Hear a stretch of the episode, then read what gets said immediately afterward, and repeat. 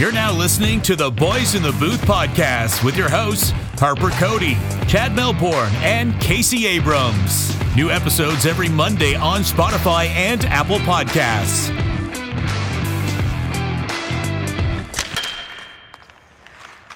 Good evening and welcome to episode 98 of the podcast. We are your hosts, Cody, Abrams, and Melbourne. We are back after a week off, and boys, super excited for this one because it is the kickoff of our division rankings for the upcoming NHL season. Training camp gets going on Wednesday, and uh, again, just super excited for hockey to be coming back. But first of all, how are you guys doing on this fine evening? Doing really good, Harp. Um, if you can't tell from the background, I'm not at home right now. I actually am in North Augusta. I'm here for this weekend's the annual fish fry in Toledo.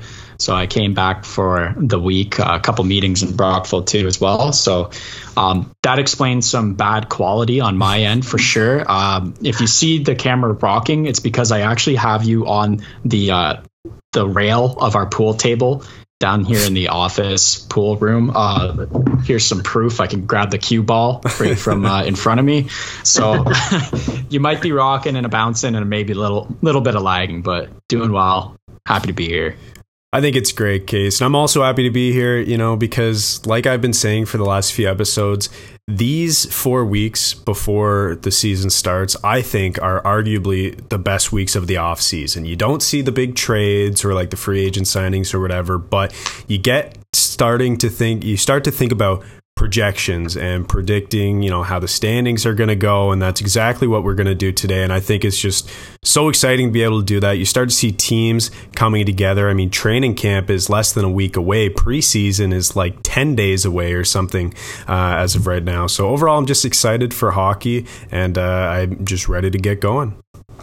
Yeah, over the weekend it was great to see uh, the Prospects Challenge, and uh, so we had that uh, over the weekend. And yeah, like you said, Chad, this is the time to start doing predictions or projections for the upcoming season.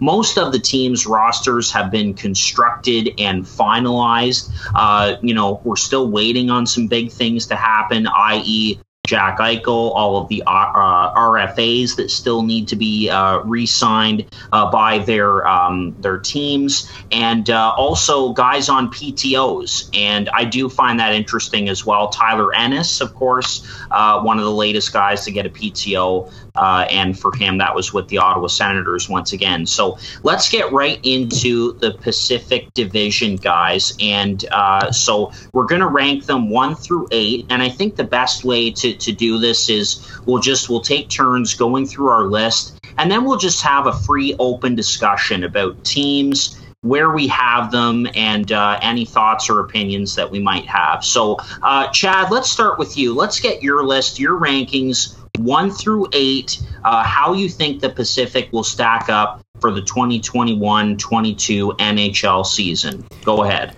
Okay, so just some opening comments. I think uh, I want to be clear that the structure of this episode, I think, as we've done in the past, and we've seen really good engagement in the past with episodes that are done this way, is that we want to come together and build a consensus one through eight in the division. Right. So that's what we're going to do. We're each going to say where we have these teams uh, on our own rankings, but then we must agree by the end. And it's not easy. And in those disagreements, that's where the good discussions come, even though, you know, this is the Pacific. This is probably the division that we are both, uh, or all of us rather, uh, most distant from. And I will say it's no surprise that the the Pacific is probably the worst division in the NHL. Like I don't think it's yeah. it's uh, it's wrong for me to say that. So those are just some opening comments there. Uh, personally, I think this is Vegas's division to lose, and I think you guys would agree with that as well. Uh, Vegas finished second in the NHL last year, uh, just behind Colorado. They almost won the President's Trophy. They are the best team in this division, and we'll see how it goes this year. But I think it's theirs to lose. Um, and I will say before I get into my rankings as well that I think all of the teams in the Pacific uh, except for Vegas. As soon as they get to the playoffs, they're going to get clapped because this division sucks. So sorry. um, but I just wanted to be frank. And that includes Edmonton as well, who has the best player in the world but doesn't know how to play defense. And I'm sure we'll talk about that in this uh, episode. So here's my rankings.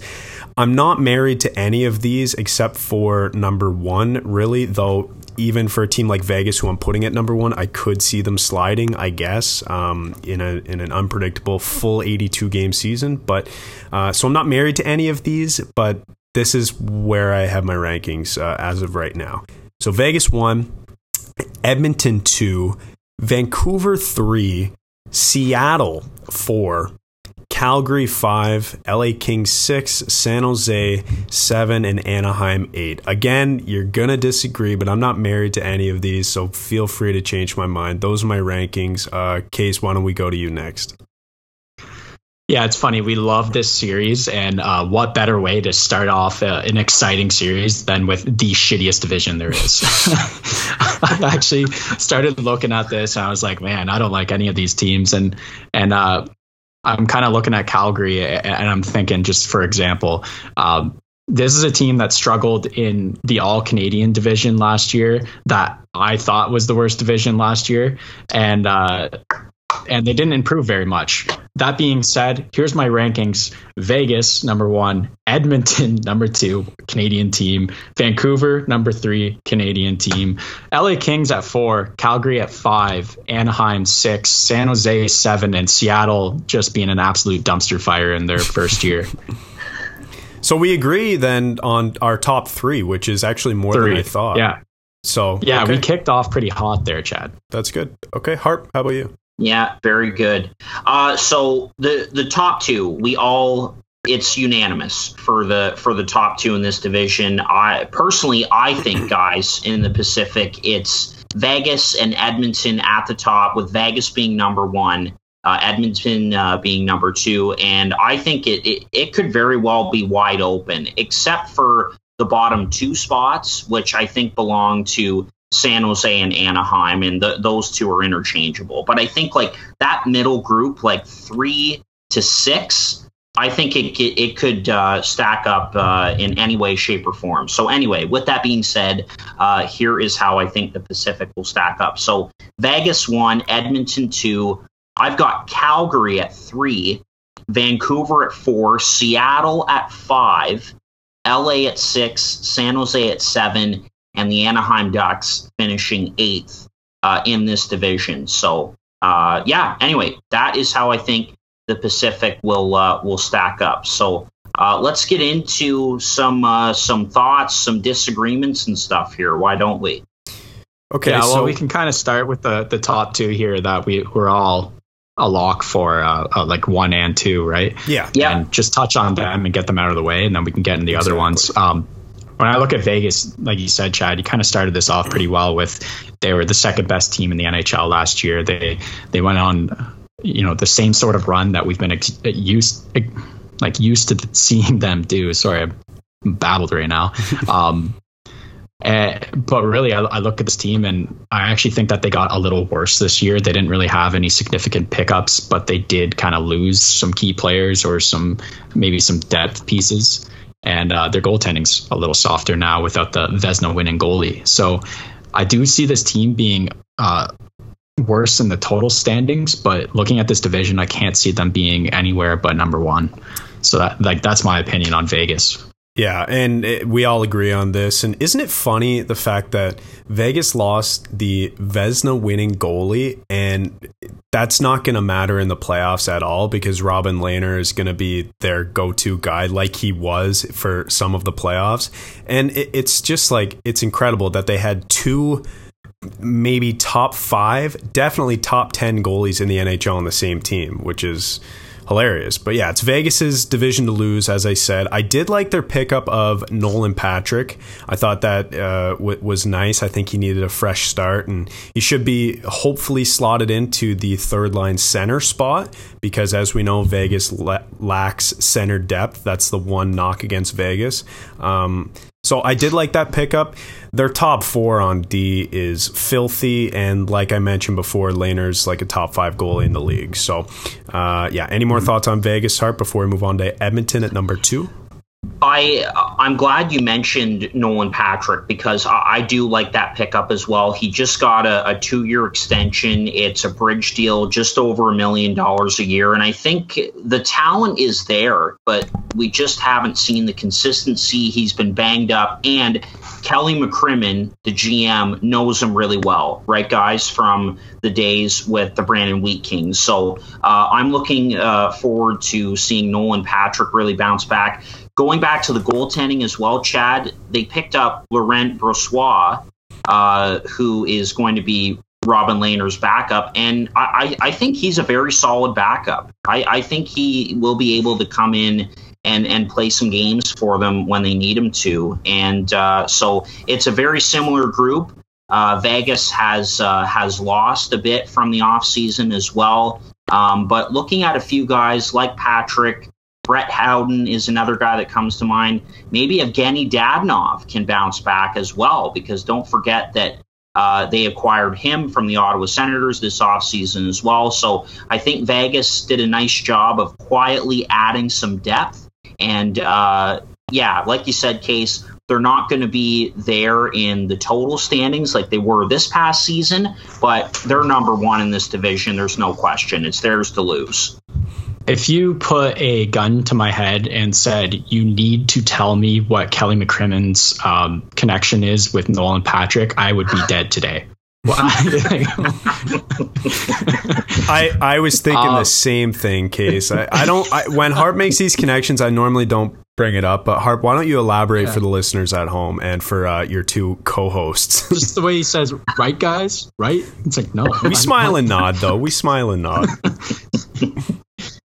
Elaborate. Uh, um, what, sorry, what is the connection? I'm, I'm actually confused.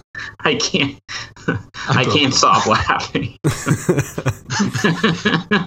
all right, all right, forget it. Um, I agree with everything you said there, Harp. Though, uh, except maybe Dadonov. I think that that was kind of a strange pickup, especially at the the dollars that picked them up. Um, He's a guy that fell out of the lineup for the Ottawa Senators, a not very good team last year. And uh, if you can't really, you know, make way in the Ottawa Senators, then I don't know what you're really going to be doing for Vegas. But we've seen them pick up some guys who who may have struggled in other areas and and do well there. So the door is definitely open for him to have a bounce back year, but I just don't personally see it. Chad, that, yeah, no, for sure. And now that I've contain myself. I'll, I'll go back to the Patrick McCrimmon uh, um, connection. McCrimmon was in Brandon in the WHL as the general manager running the team when Patrick was there. So anyway, yeah, I even said Kelly uh, McCrimmon instead of Patrick McCrimmon. So that's that's how much I knew about that connection. Anyways, um, but yeah, no, Vegas like you said, Case, not going to be there in the total league standings, but they're going to be number one this division for sure. Uh, all right, boys, let's move on to the Edmonton Oilers. Uh, Connor McDavid, season number seven for him. And uh, look, I, I, think the pressure's on. They spent a lot of money this offseason. Zach Hyman comes in. Darnell Nurse re signed on a massive ticket. Mike Smith is back. The goaltending didn't change at all. Kailer Yamamoto is back on a one year deal. Uh, the deal for Cody Ceci on the back end as well. Tyson Barrie has returned. Um, pressure's on for, for Edmonton, guys. They spent a lot of money this offseason. So it seems like Kenny Holland and company are trying to go for it and really take a step here. Uh, Chad, we'll start with you. What are your thoughts on Edmonton and uh, being in number two uh, in the Pacific for the upcoming season. Yeah, so having Edmonton at number two, and we all agree on that. Um, which is nice. But I I don't think we're willing to say that Edmonton will even have a good team this year, or maybe they won't even be better than they were last season. Who knows? But I just I just think that this division is so weak, and Edmonton is is going to be able to score their way out of problems. But like I said off the top at the start of this episode, in the playoffs, I don't think Edmonton's going to be able to do anything. And I mean, I just I just think this team is terrible, and I hated their off season, uh, especially on the back end. Like I just and I've got them at number two. I understand, um, and it's because I like their top six. I really do. I like Puljujarvi and Yamamoto. I think they really established themselves as complementary wingers in the top six to Draisaitl and McDavid and even Nuge when he plays up there. So I, I, do like that. The addition of Hyman is really good for their top six as well. Uh, Foegele is a good addition for their bottom six. But if you look at their yeah. D and the, and their defense and goalies are my main concern with this team, and that's why I think they're no good. They don't have a single defenseman who can play defense. Like they have Tyson Barrie, who led defenseman in scoring last season. So like that's good for them until it comes time to defend in the playoffs when you need to win a 2-1 game.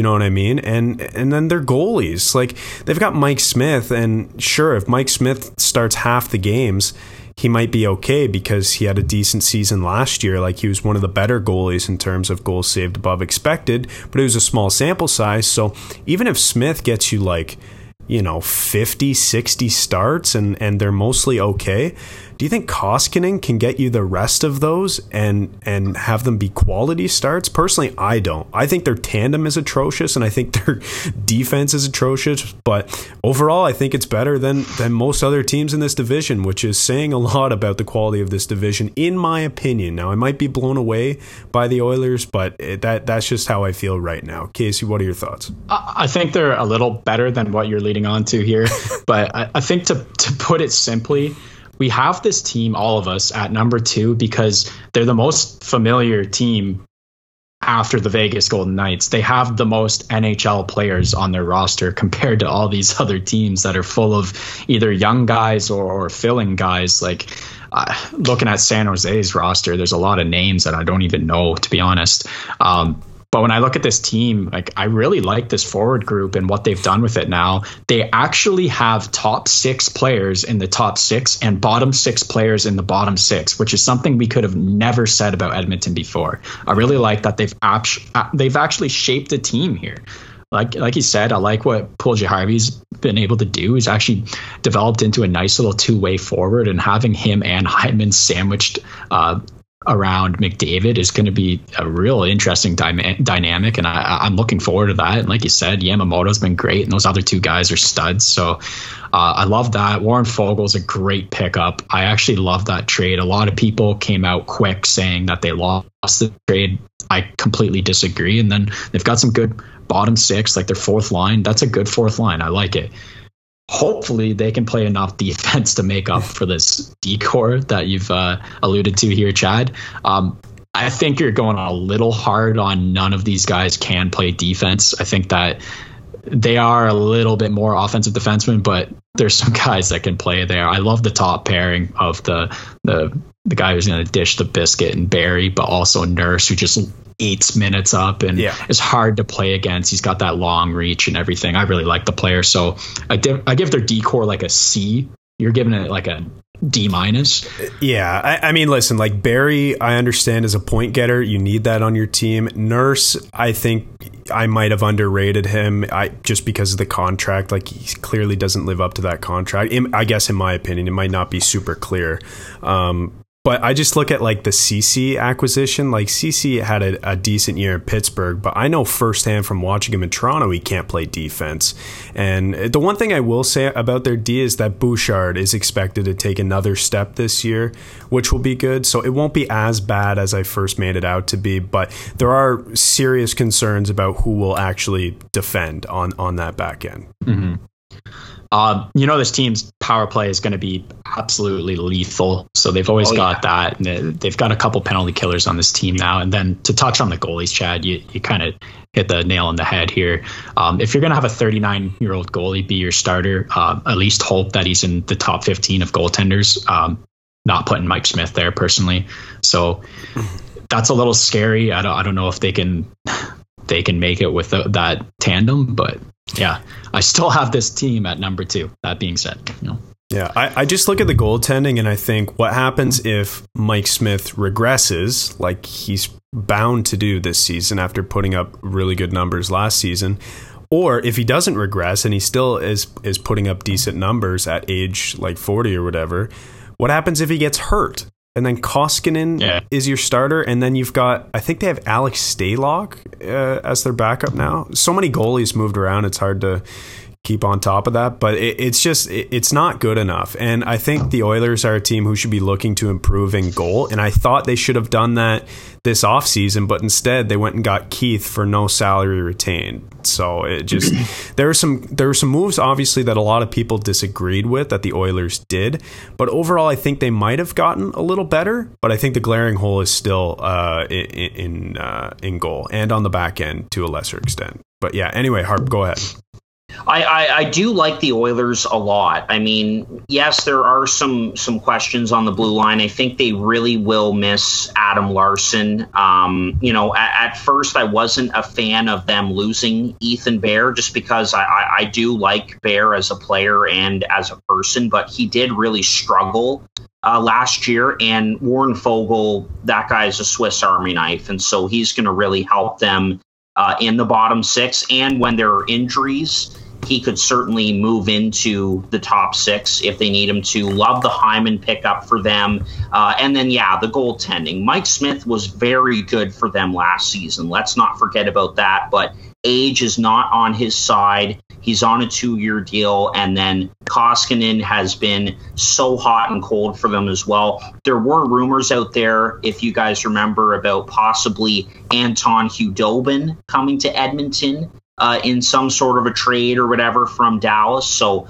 um, you know, who knows? Maybe Edmonton does end up addressing the goaltending at some point. Uh, but for right now, I, I, just don't know about it uh, in the postseason. And this team is going to be great in the regular season. We've got them second in this division. I think that's bang on. But uh, I, I, just I, I still wonder about this team in the playoffs, like we've been talking about. And that's really what it comes down to. Like the the pressure is on. Like I said, it's McDavid's seventh NHL season, and uh, you've got two, arguably two of the best players on the planet they're in the prime of their careers and so it's it's time to to get moving here and and make some headway for the Oilers. I like some of the moves they've made, but I'm just not sure if they've got what it takes to do that in the postseason. Yeah. Okay. Number three, Casey and I both have Vancouver. Harper, you don't. Uh, convince us why you think Calgary deserves a spot uh, over Vancouver. Yeah, I mean, I've got Calgary, and look, uh, before I get into why and what I like that they've done, no question, this is the last chance for Johnny Gaudreau and Sean Monahan together, I think. It is a contract year for Johnny Gaudreau. Um, Mark Giordano is gone now, so that core has already taken a big hit. Uh, a lot of a lot of uh, a lot is riding on on this season for the Calgary Flames. Matthew Tkachuk came out with that quote, right, Chad? Hey, look, it's time it's for us time to do for something. To, it's time for us to do something, and it is. And honestly, like this team looks really good on paper. Like they've got Jacob Markstrom between the pipes, who has proven that he can be a top goaltender, and uh, I like uh, some of the their young forwards like Mangiapane and and Dubé that have uh, you know um, continued to to rise uh, these last couple of years, but they just haven't been able to uh, get the job done and, and find that consistency. But I, do like what they did in the offseason, and clearly it, their goal was to add more grit and toughness, add those playoff type players, those Daryl Sutter like players. And it starts with Blake Coleman, obviously, who gets the big ticket in the offseason,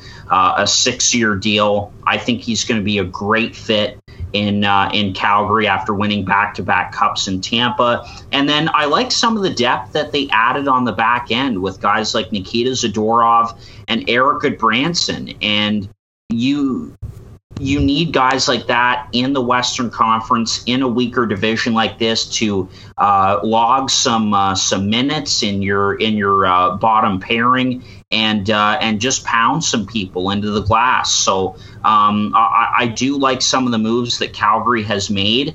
I do think that they will bounce back, and um, but the only question I, I think I have is will the the hole of Giordano be filled because he was such a big part of that team, uh, and will they get enough out of their forward group? And one guy I'm really looking at to continue his strong play is Andrew Mangiapane uh, after the World Championships that he had for for Canada and when they won their gold medal. So, um, anyways, I, I like the toughness Calgary has has added, and I've got them in third spot, just ahead of Vancouver in this division. So don't know if that quite convinces you guys, uh, but uh, that's the end of my spiel on, on the Flames, and you can give me your thoughts now. When I look at the Calgary off season, I see more of a trade deadline than an off season. Same. And a trade deadline of a team that is making the playoffs. They went out and got depth on defense, they got grit, and they added one like big player in Blake Coleman. That that to me is a tra- trade deadline for a team that's in a playoff spot. Um, what this team is, as I mentioned before, was a team that struggled in a poor division last year and didn't do too much to shake up the team. Even though we've heard this comment that they need to make a big move, they need to shake up the court, and, and they need to shit or get off the pot. And to me, I don't think they they really did that enough. They added Blake Coleman and lost their Norris Trophy winning uh, captain. Um, it seems like they're doing some moves like the Ottawa Senators, just bringing in big defensemen like Erik Gudbranson and Zadorov. And I don't really know if that's really the, the key anymore. So I've got a lot of questions about this team. But what I will say about Calgary is they are just chock full of guys that are uh, totally open for a bounce back season, like Gaudreau and Monahan and uh, who else am I thinking of here? Um, oh Markstrom in net mm-hmm. for me personally. Like all of mm-hmm. these guys are so ready to have bounce back seasons, but you need most or all of them to do that to make it in this uh, in this league. So I've got a lot of questions about this team, um, but uh, I'm I'm willing and, and open to, to have my mind changed. Case, where where do you have them ranked again?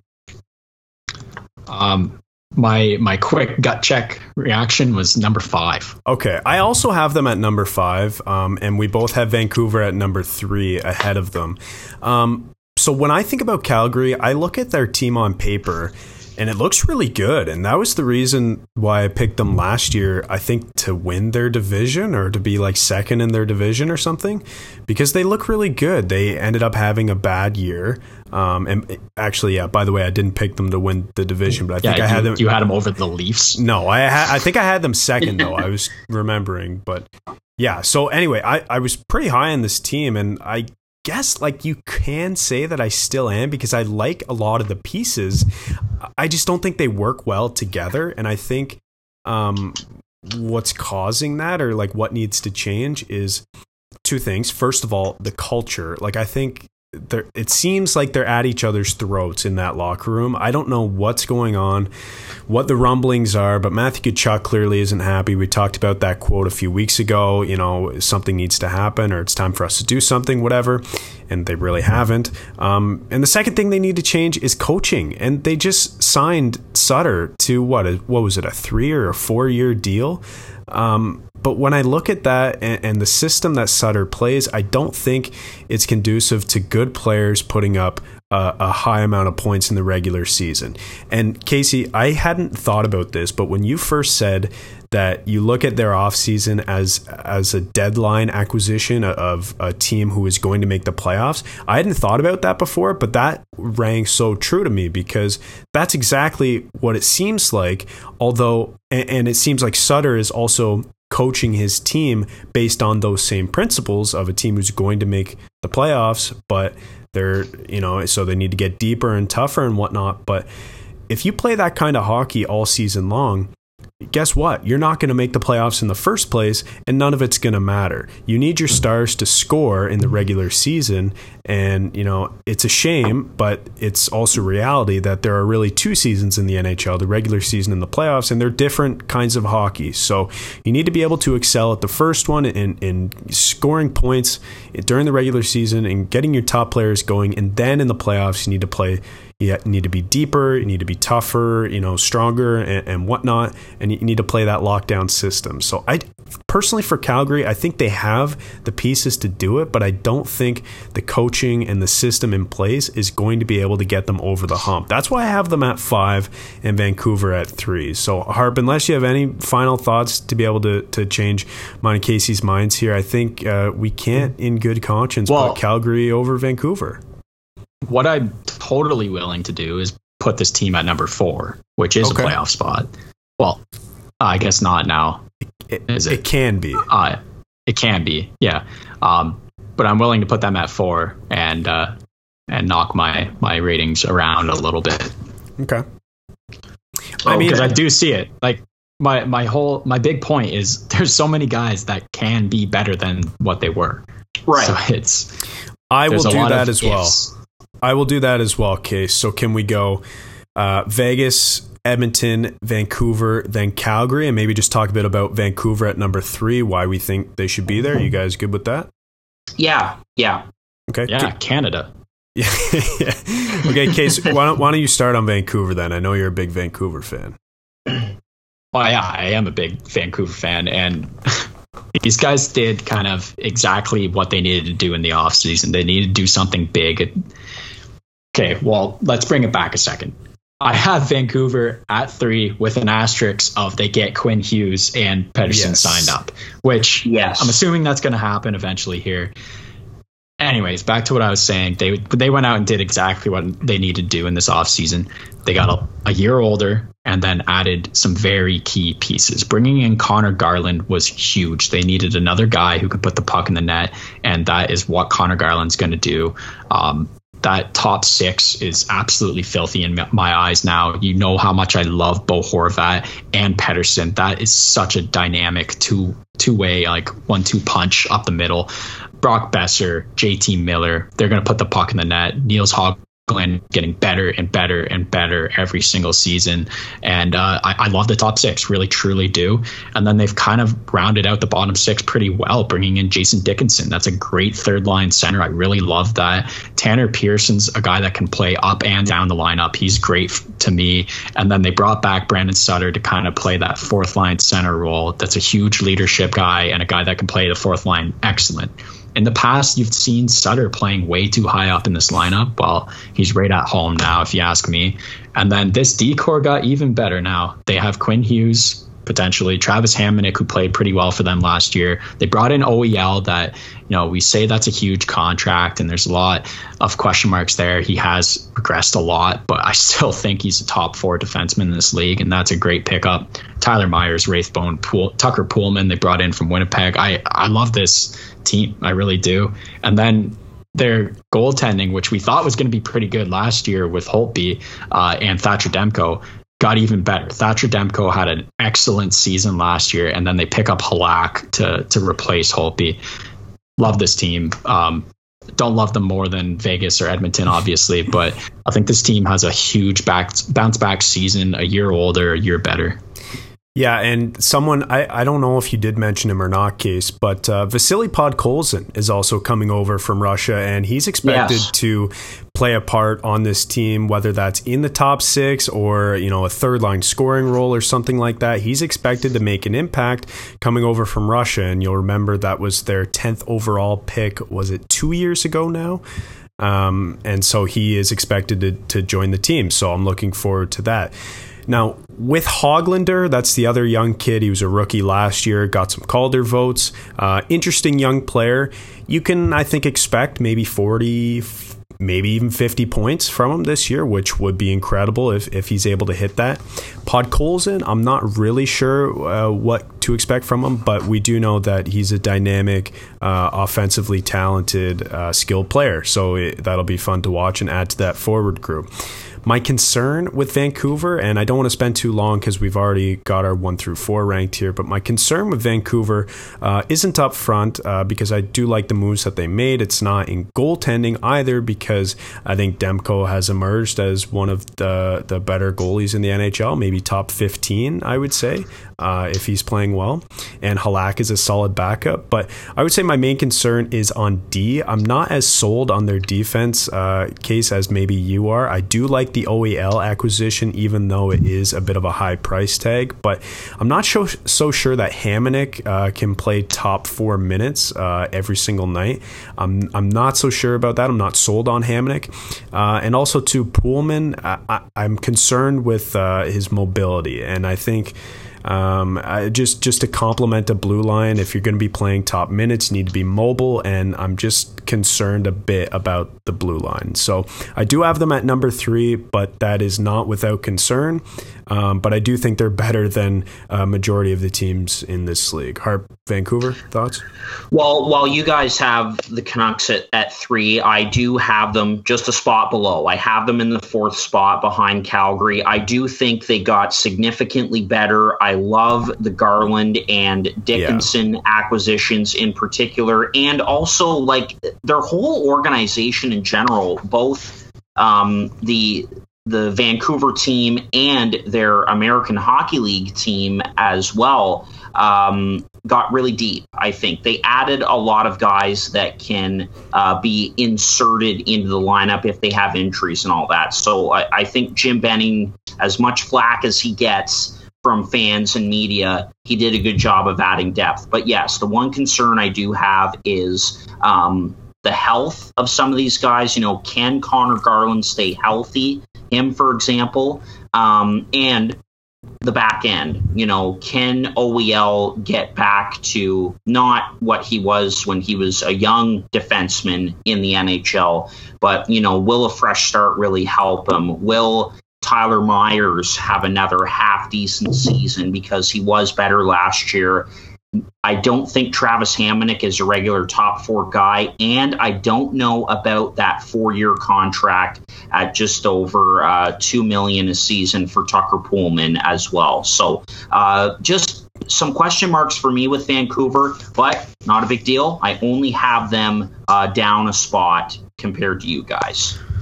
I think that they're one defenseman away from being a very solid team. And uh, so far, we've seen that as kind of an easy acquisition in the league today. So uh, I'm not too worried about them there. Um, OEL, the guy's leaving that that hot, hot, dry desert for that wet, wet northwest uh, air. So I think he's going to bloom into a nice flower and have some re- rebirth here in Vancouver. So I think he's a top four defenseman again. I, I would love to see OEL bounce back because I love Same. the player and he was so, so good. And if he can get back to that, that would just be good for hockey in general. So, um, okay. So, uh, when I was looking at the standings, I kind of had the same idea that you did uh, in thinking that San Jose and Anaheim were interchangeable for the bottom two. The top two, obviously, as we talked about, were Vegas and Edmonton, and then it was everybody else in the middle. Now, Casey, yeah. you had Seattle dead last. Convince me and Harper why they should be in one of the last two spots here.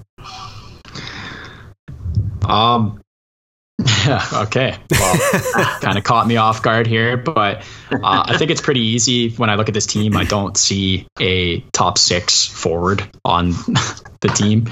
So that's a pretty quick start for myself.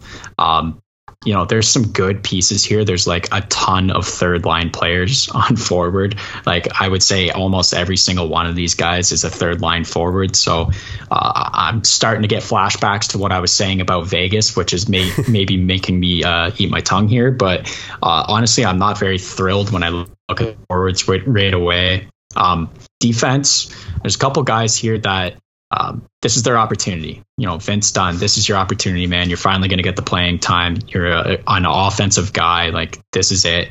Giordano's on the age, uh, aging side. Jamie Oleksiak has scored like 14 points in the last six years, but he's a big boy. And Adam Larsson, we know can play defense, but he's not going to put the puck in the net either. So I really don't see where the goals are going to come from on this team at all.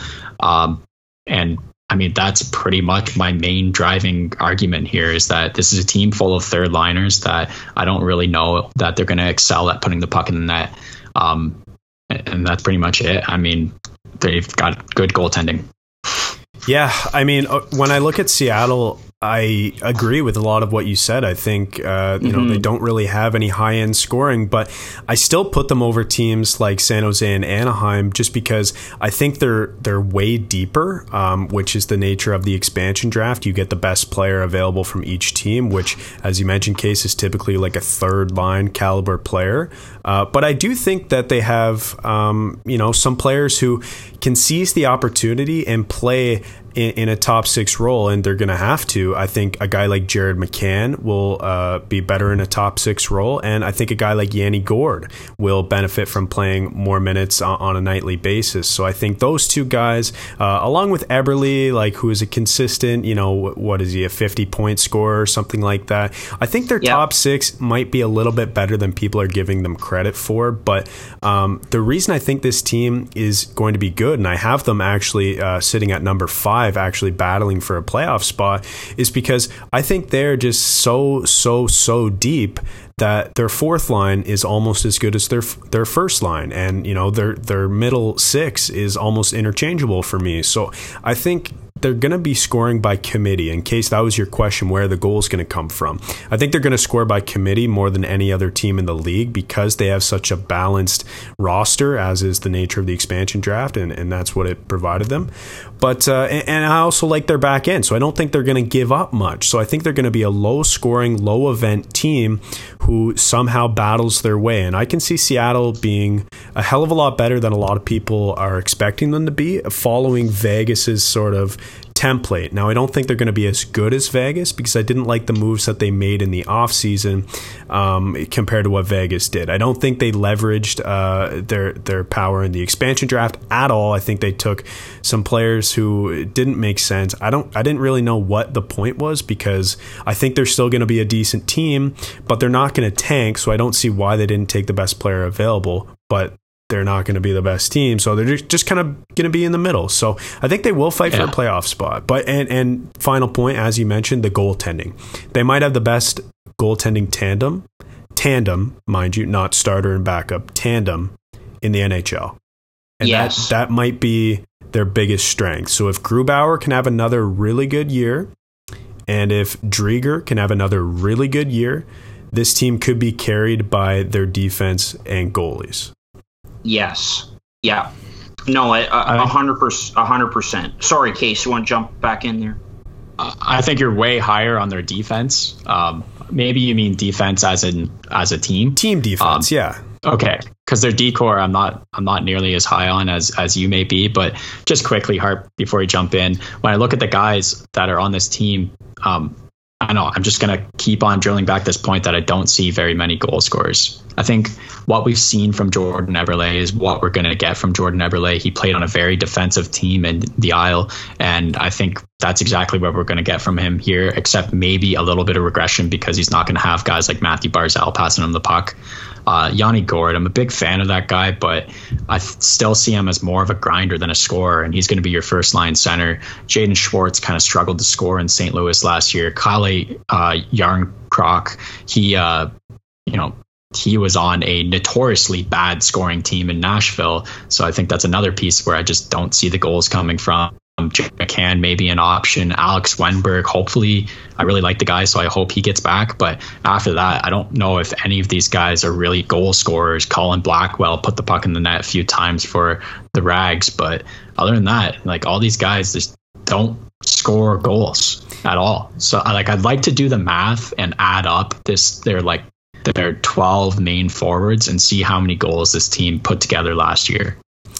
Yeah, but you also have to a, think too. That's a of, tough. That's a tough comparison because they're getting more minutes yeah, now, probably. Exactly. But I, I just I still don't see it. Um, I know it's two against one, so they're probably going to move up in the rankings here, but I don't have a lot of faith in this team. But I'm sure I'm going to be eating my words like I was with Vegas.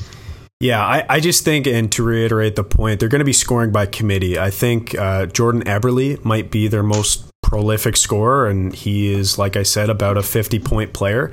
I think they're going to have five, six, seven 40, 50 point players. Um, and but I think. You, you say you say Montreal is a team that's going to score by committee, but they have guys that you know can score goals. Toffoli can score goals. Josh Anderson can score goals obviously Caufield now can score goals. You say that team's going to score goals by committee, but no one on this team has scored goals. like that's that's my one problem with it. I, I hope they can string it together. I think you guys might be a little scared. You might be a little scaredy cats to look like a bunch of idiots like we were with Vegas.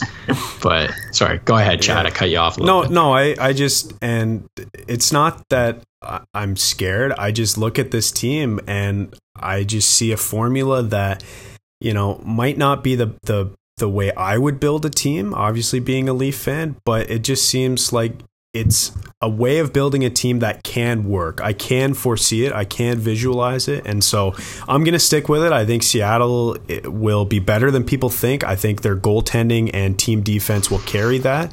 And uh, they might not score a lot of goals, but like I've mentioned, they might be a low event, low scoring team. And that uh, will take it, take them, I guess, uh, you know, to the fifth, sixth, seventh spot, somewhere in there. But uh, I don't, I definitely don't think they're dead last. Yeah, that's what yeah. that's what you want a new franchise, eh? Is low event and low scoring. yeah. oh well, at least hockey is in Seattle now. Exactly. That's it. No, but uh, you know what? I just quickly everything that needed to be said about this team. I think you guys kind of summed it all up. So quickly, I'll just say that um, you know we're, we're going to see some surprise breakouts on, on this team. There's no question. We saw it with Vegas and I think that that is definitely a factor looking at the at the Seattle Kraken because everyone was so critical of Vegas, and then you know just what a new opportunity and big minutes can do for guys. We saw what it did for a guy like William Karlsson, for example, 40 plus goal scorer in in uh, the Golden Knights inaugural season, and guys like Alex Tuch, and you can go right down the list. So um, it definitely is going to be by committee. Dave Hakstol is the man behind the bench. He's going to roll all four lines. They're going to compete hard every single night. I do like the back end personally. Um, I, I, think it's going to be uh, pretty hard to to play against that that top four. I do like it a lot, and the the goaltending tandem could very well be the best in the NHL, like you said, Chad. Uh, Philipp Grubauer almost won the Vezina Trophy last season playing for the Colorado Avalanche. And uh, I do like that nice little three year bridge deal for 27 uh, year old Chris Driedger. So um, I-, I am higher on the Seattle Kraken than a lot of people are, and I do have them at five as well. Okay, so if Casey had them last and what? we had them at you know at five, why don't we put them at six and talk about number seven and eight, San Jose and Anaheim? What do you guys think?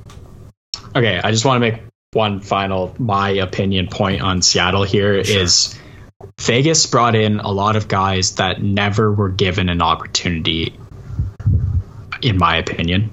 Um, Seattle here, at least on forward, has brought in a lot of guys that are solidified NHL players in their role.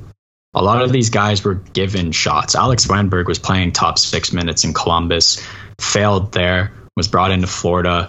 He's done better, and I hope he continues to do better. Um, Donskoi's been all over the lineup in San Jose. He got to play in Colorado and then kind of solidified himself. Had a great year last year, by the way. He did. Yeah. Um, you know, Jaden Schwartz, he's just he's an NHL player. He's been here. He's been give, given the opportunity. What we've seen is what we're going to get, except maybe a few years older. Calle Jarnkrok's been in the top six in Nashville before. A lot of these guys have been given opportunities, but have been the role that they are. And I, I just see that as different than what Vegas was. And that's that's kind of the one like one of the other things I'm I'm a little more skeptical about is a lot of these guys have been solidified. Brandon Tanev, he's a bottom six forward. That's what he is. I don't see him being anything more or less. So mm-hmm. it's just uh, there's a lot of question marks here. I hope I'm going to eat my words because I love the idea of Seattle and I, I love their setup and I, I want to see an expansion team thrive again, even though some people didn't like it in Vegas. But I don't know. I'm I hope I'm wrong. Um, so I'll move them up from eight, five. That's far. No, no, that's no. Let, let's say six. Let's say six. Uh, yeah, uh, I'm good with that. So then San Jose and Anaheim as seven and eight. Are we okay with that order? And if we are, let's talk about it. Yeah, uh, I'm, those teams are. Sorry, Zach and Micaiah.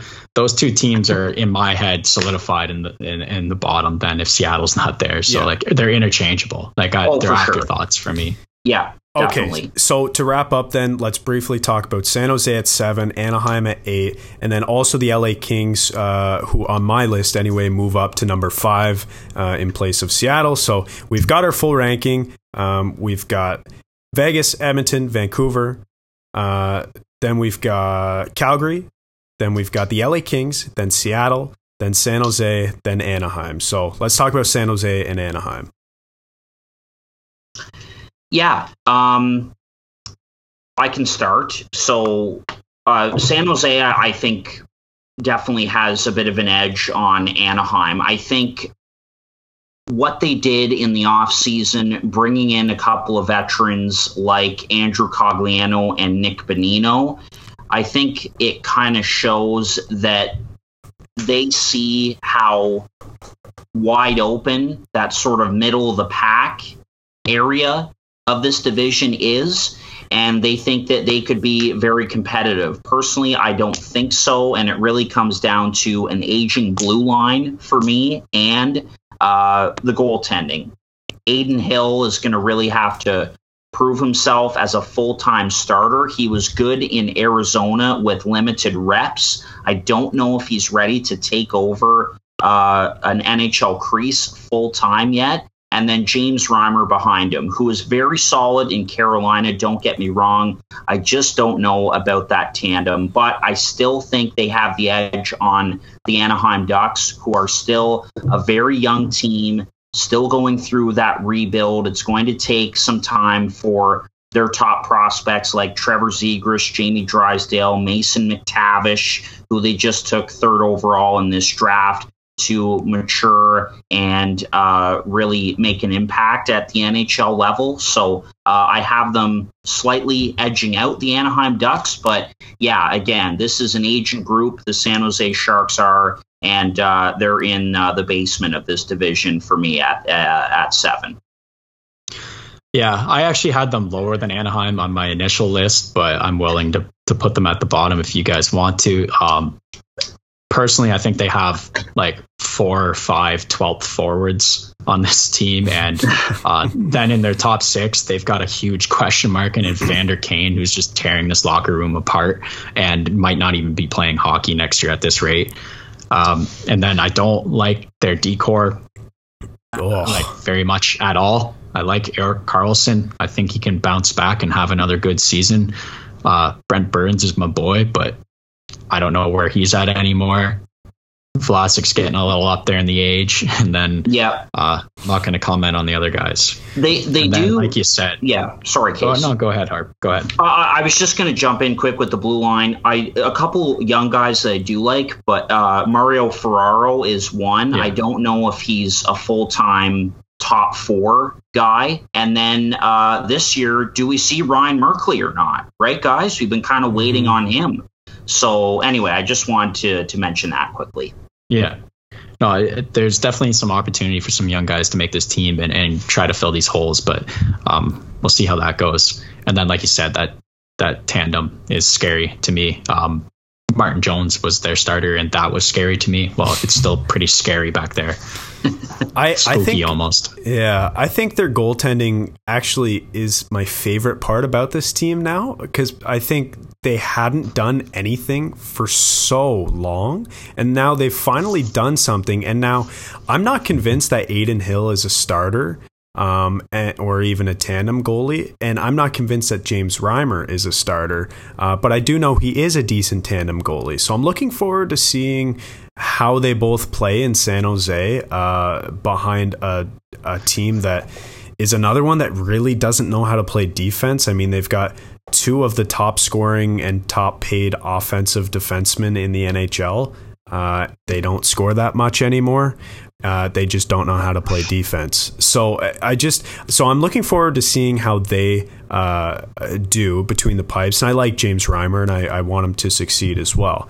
Um, but I just look at this team, and this is a team in desperate need of a rebuild, and they've already started accumulating some pieces. But the problem is they're stuck with two big contracts on the back end, and that's Burns yeah. and Karlsson that they will not be able to move. So no, this, they're handcuffed. This team is so handcuffed, it's ridiculous. So yeah, I've got them at number seven. Uh, just because I think they have more quality NHL players than Anaheim. Like you know, they've got Timo Meier. Timo Meier is is sick and he can play. And uh, like who else they have? They've got Kevin Labanc. Labanc. He can play as well. Um, and they've got a handful of guys, right? But they might not have Kane because who knows what's happening with that.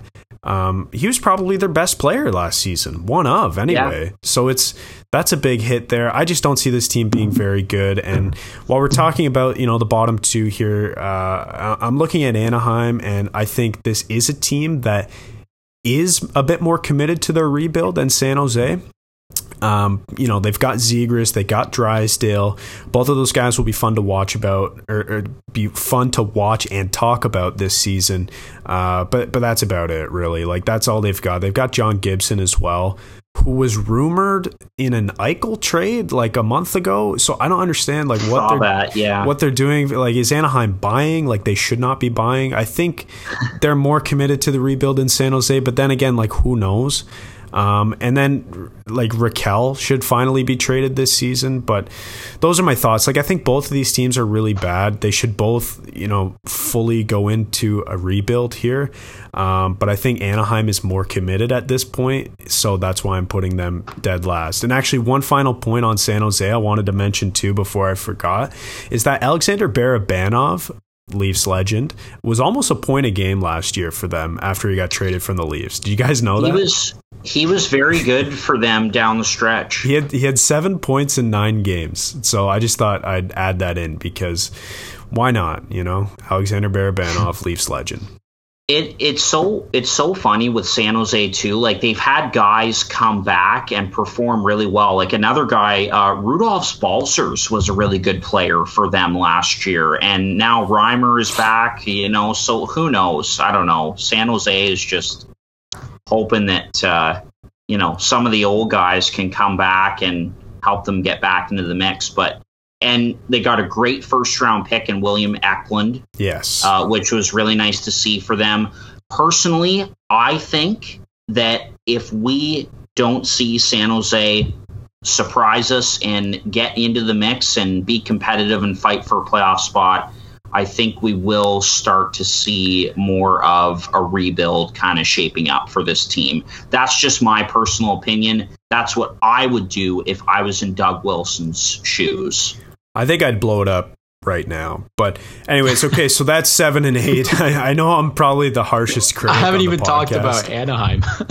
okay, okay, go, Case. Go quick, ahead, yeah, Case. quick thought on Anaheim. I just had a couple quick points I wanted to make. No, this team is like the New Jersey Devils from three years ago. like, so they're going to be at the bottom they've got a lot of young guys that you're kind of waiting on to get good, like Lundstrom and Comtois and uh, Jacob Larsson. And there's a few guys there. Sam Steele, another guy. It's like, okay, they're all young, talented, high ceiling Max guys. Jones. Get good now. Yeah, Max Jones is another one. Then they've got a couple young studs Trevor Zegras, Jamie Drysdale.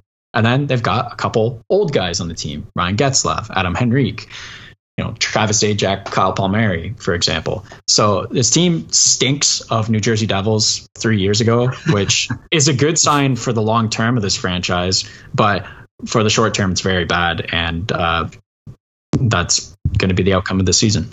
Yeah, I like that comparison.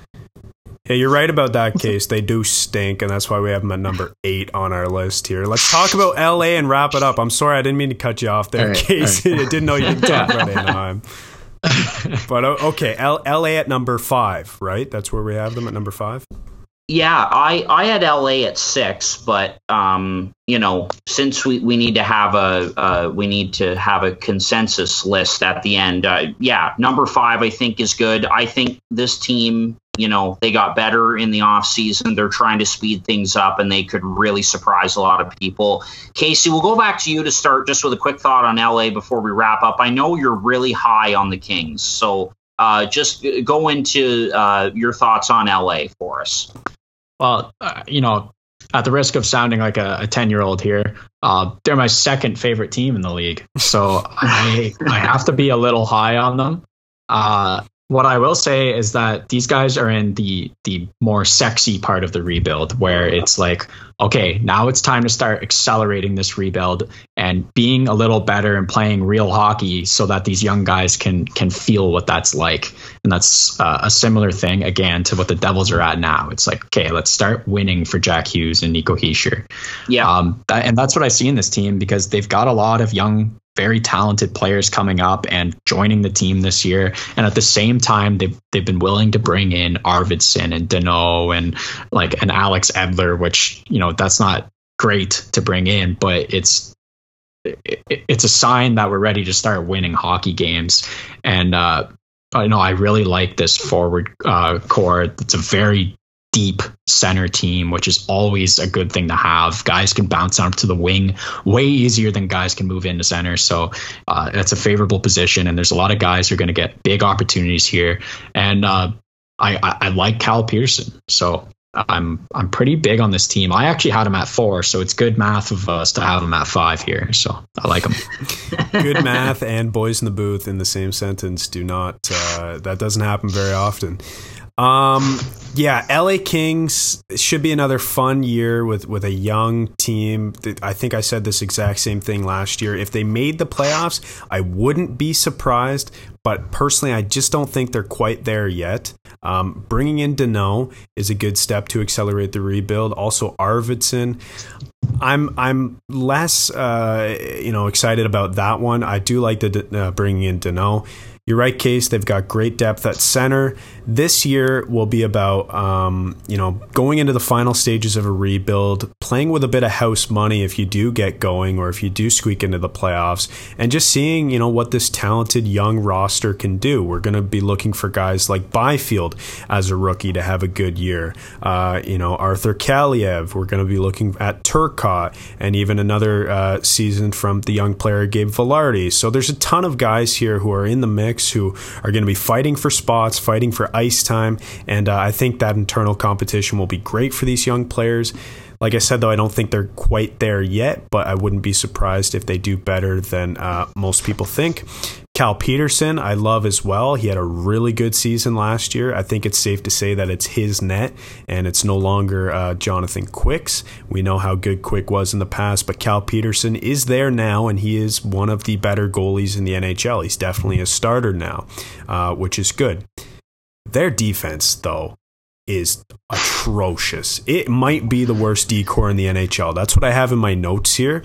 Like I'd have to look around, but it's very bad. Like it's Doughty, and then you mentioned they brought in Alex Edler, and then it's like who else do they have? So I'm I just that's going to be the weak point. Like we're going to be looking for Cal Petersen to put in a Vezina caliber season here, and a lot of their young players to be able to hit. But uh, I I just don't see them being a playoff team yet. But I think they're definitely trending in the right direction. Yeah, they, they are young the the young guys that I see having a chance to to make an impact here are actually the young guys on on the back end. Uh, I didn't mention that, but that's kind of what I was alluding to. And those are guys like Mikey Anderson and mm-hmm. uh, Bjornfot, which I think are both guys that are primed to have some kind of breaking out seasons here. So mm-hmm. I don't like the D corps. I'm not not going in that direction at all. But yeah, um, there's a couple guys there that are going to have some opportunities, and hopefully yep. they uh, they can play enough defense up front and put the biscuit in the, the basket. Um, Sean Walker is another guy that I like on their back end. Um, and who knows, uh, maybe, you know, a new opportunity for a guy like Christian Wolanin, right? From from the Ottawa Senators. But yeah, it's it's very young, it's weak, it's pretty much Doughty, Edler, Walker, uh, Matt Roy is solid too, but yeah, I don't know. It's just not enough. I like Petersen as well. I like the youth on this team. I mean, they have done so well with drafting and developing. Case, I like how you worded it. They're sort of in that sexy part of the rebuild, you know, LA and Chicago, right? Those two again that they won their cups and then you know back to the the drawing table for a few years now they're ready to kind of get back into it again i just don't think they're quite there yet though next year definitely have them penciled down as a as a playoff team i think for sure but uh, I think it's just one more year of them being just outside of it. But they they will be very fun to watch, and I think they're going to surprise a lot of people. So I, am good with them at, at number five. Yeah. Final question to wrap up, uh, and while we're talking about the LA Kings, posing it to you guys, you have no knowledge of this question. It's purely a prediction. How many points does Quinton Byfield score this year as a rookie? Uh, 30. Harp? I will say I'll go I'll go 40. 40 points for for Quinton Byfield. You went 30 case, Harp. You went 40. I'll go 50 because might as well, but we'll see. I, am excited to see this young team. Is my point. I, I want to see too, Quinton yeah. Byfield do well. Yeah, no, for sure.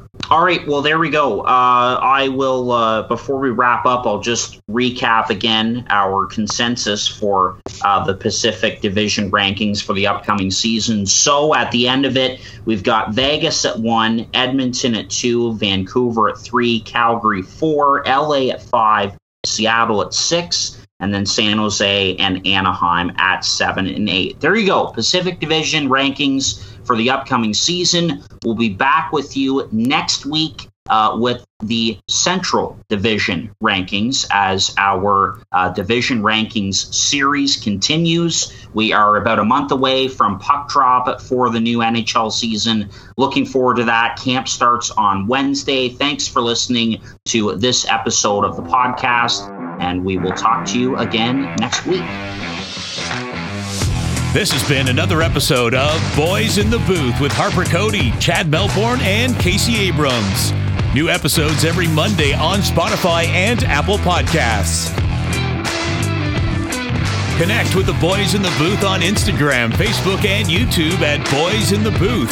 Visit boysinthebooth.com for show details, and don't forget, you can become a patron of the podcast for just $1 a month at www.patreon.com slash boys in the booth.